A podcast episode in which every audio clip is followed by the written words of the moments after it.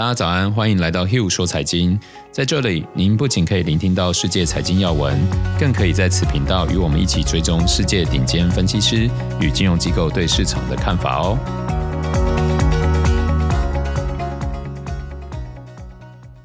大家早安，我是 Hill，今天是三月十号星期三早上。我们先跟大家一起来看一下昨天欧美股市状况啊。今天先讲市场，是因为昨天市场实在太疯狂了。昨天逢低买盘推动纳斯达克一百指数创下去年十一月以来最大单日涨幅，投资者重返风险资产。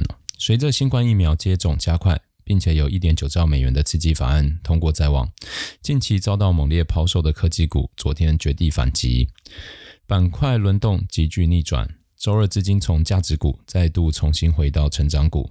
昨日特斯拉。飙升将近两成，创下一年以来最大单日涨幅。苹果也大涨了四个 percent。近期跑赢的金融股还有能源股，则是昨天标准普尔五百行业分类指数里面唯一下跌的两个板块。当然，美国殖利率也从近期的高点回落，也支撑了昨日的风险偏好。十年期殖利率跌破一点五三个 percent。然后一月多比较疯狂的比特币，昨天也突破了五万四千美元，再度迈向纪录高位。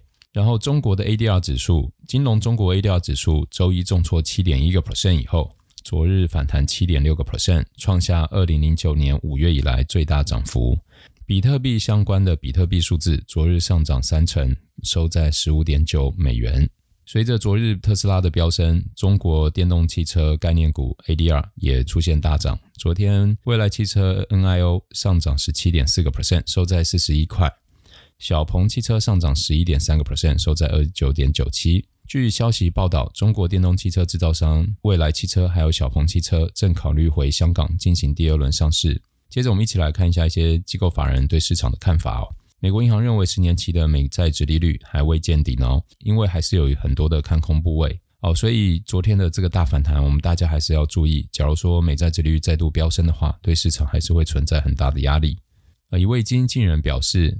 美国的一点九兆美元刺激法案之外的广泛基础建设计划，将令中国、印度还有墨西哥等新兴市场受益。渣打上调油价价格预测，他们认为 OPEC Plus 可能过度收紧供应，预料今年布兰特原油将至每桶六十五美元。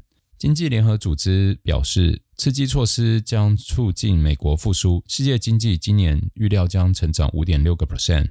在看多油价的同时，也有石油的分析师表示，原油动能指标下降，近期油价可能会出现疲软。最近市场这样变化快速哦，关于殖利率的讨论度也越来越高，几乎成为所有人都会拿出来讲的内容。今天我们就来听一下，作为资深债券投资机构的 pinco 对于殖利率的看法。在 pinco 眼里，殖利率的上升似乎到了一个关卡。如果是这样的话，我们就来看看有哪些资产目前受到影响最大，说不定反而就存在一些投资价值的机会。当然，我们从昨天的这个剧烈反弹就已经感受到市场其实资金动能还是很强哦。那我们来看看 PIMCO 怎么说。PIMCO 是一家一九七一年创立的资产管理公司，他们目前管理的资产大概二点二兆美元，相当的巨大哦。专长是债券的投资。对于企业信用还有利率前景都有一套自己的方法。在周一的报告中，他们认为今年初债券市场遭到抛售的程度表明，通膨预期可能上升得过高过快。鉴于通货膨胀的前景更加平衡，目前债券殖利率进一步上升的空间可能会受到限制。他们也针对长期债券殖利率提出了看法，不过不是今天的重点，我们就先跳过。简单的说，Pinko 的投资长认为，市场对通膨的预期过高，殖利率升得已经太快，且未来通膨的情况缓和，所以他们认为殖利率要再升的空间是偏小的。啊，这对于作为股市的投资人来说，可以先暂时松一口气啊。关于殖利率的走势，即便当初有提醒大家殖利率会升，但速度还有造成的影响的确超过我的预期。现在我也没办法说殖利率升到哪就一定会停滞。不过我跟 Pinko 的想法是比较雷同的，我也认为殖利率上升的空间是越来越小了。那过去受到殖利率上升打击的领域，是不是就有机会喘一口气，甚至绝地反击呢？我们先来看看美股哦。自二月中以来，纳斯达克相较道琼的比例从历史高档大幅回落，代表科技高成长性的纳斯达克指数跌幅约十个 percent。但是以价值股为主的道琼指数则在盘中一度创高。回顾历史，这样的两极化情况是在一九九三年以来首次哦，显示市场已经对所有的股票做了重新一次估值，并且将资金放在经济基本面改善的题材上。当我们实际看到资金的流向，会发现主要支撑大盘的是金融股还有能源股。金融股一直是被认为直利率上升的最大受益者。而能源股的推动就是原油的需求，在亚洲股市也发生一样的状况哦。以金融股为主的新加坡指数去年表现其实很弱，但是在周一的时候表现异军突起，单日上涨的幅度比去年的赢家中国沪深三百指数高出了五个 percent，是过去一年以来最好的表现。尤其是中国高估值的股票，今年以来从狂欢的派对变成恐慌灾难，市值最大的茅台比二月份的高点就蒸发了。一千两百三十亿美元，似乎这样的轮动已经成为全球共识哦。如果大家看台股也是一样，不知道大家对这两个产业的长期发展会怎么想？我认为长期来看，两个产业的前景都不是最吸引我的，就是金融跟能源。